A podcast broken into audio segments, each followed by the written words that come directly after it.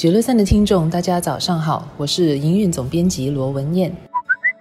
九六三好 FM 的各位听众，大家早上好，我是吴欣迪，联合早报和联合晚报的总编辑。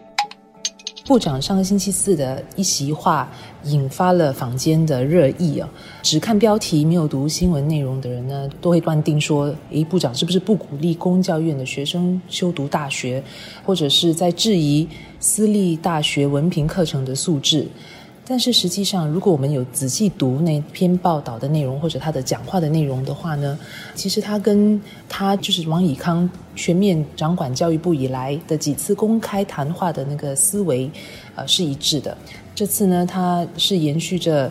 要改变国人重学术轻文凭的那个观念啊，因为新加坡下来的发展是需要更多的技术人员，而不是满街的都是大学毕业生，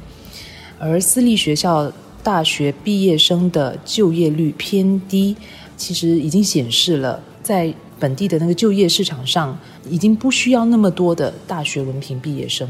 部长之前也已经对私立学校毕业生的整体就业率低于理工学院和公立大学的情况有表示过担忧。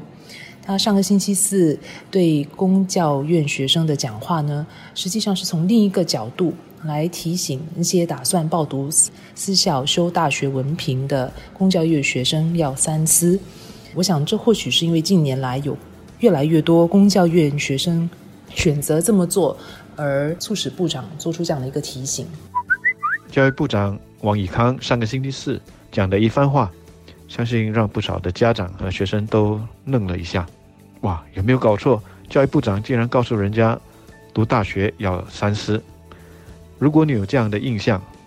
那你就可能误解了部长的意思了。私人大学的毕业生，他们的起薪并不如国大或者是南大的毕业生，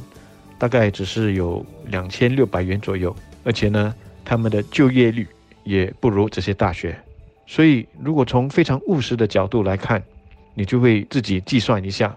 报读私立大学是不是划算。所以，部长提出来只是让大家做一个参考。最后决定的还是家长还有学生他们自己了。不过要注意的是，部长所谈的是私人大学，公教院的学生如果是因为成绩很优异而可以进入理工学院，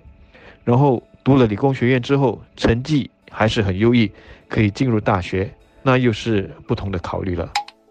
从坊间对部长的一席谈话的激烈反应来看，嗯，其实都体现了新加坡还是个很注重文凭的一个社会。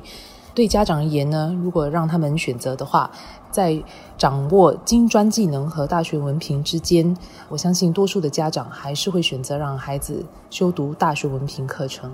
普遍都会认为说，这是比较能够保障孩子就业机会和事业发展的一个途径。这其实也反映了在本地的职场上，多数的雇主还是偏向持有文凭的应征者的一个现状。这也当然反映了我们普遍对成功的定义是何在啊？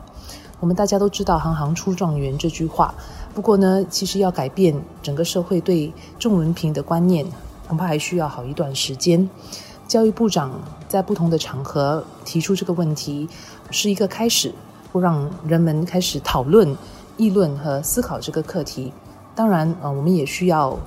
教育部开拓更多元的一个教育渠道，来迎合和深化学生的不同的才能。另一方面呢，呃，我们也需要政府部门在政策上做出一些改变，让私人企业界也能够有一个学习或者借鉴的一个榜样。然后有了一些实际的例子拿出来，才能够。逐渐的转变人们重文凭的那个观念。不过，我觉得部长这次的谈话要跟他过去的谈话一起来看，才算是完整。我觉得部长要向大家传达一个很重要的信息，那就是要做个对社会有贡献，而且自己又能够有安稳的生活，不是非得读大学不可。特别是我们每一个人的才智和技能各有不同，其实不必勉强，非得要走大学这条路才能够出人头地。那如果不上大学，是否还有其他的选择呢？部长提出来说，其实还可以考虑走精专技能这条路，通过在职的培训来提升自己在职场的受聘的价值。但老实说，要改变这个观念，还真是不容易。工字不出头这样子的观念，可以说是根深蒂固了，不是一下子就能够转变过来。但是如果你看看日本，他们的社会对工匠的这种尊重，是值得我们去借鉴的。我们如果要走到那一步，学校的老师、家长、政府、雇主，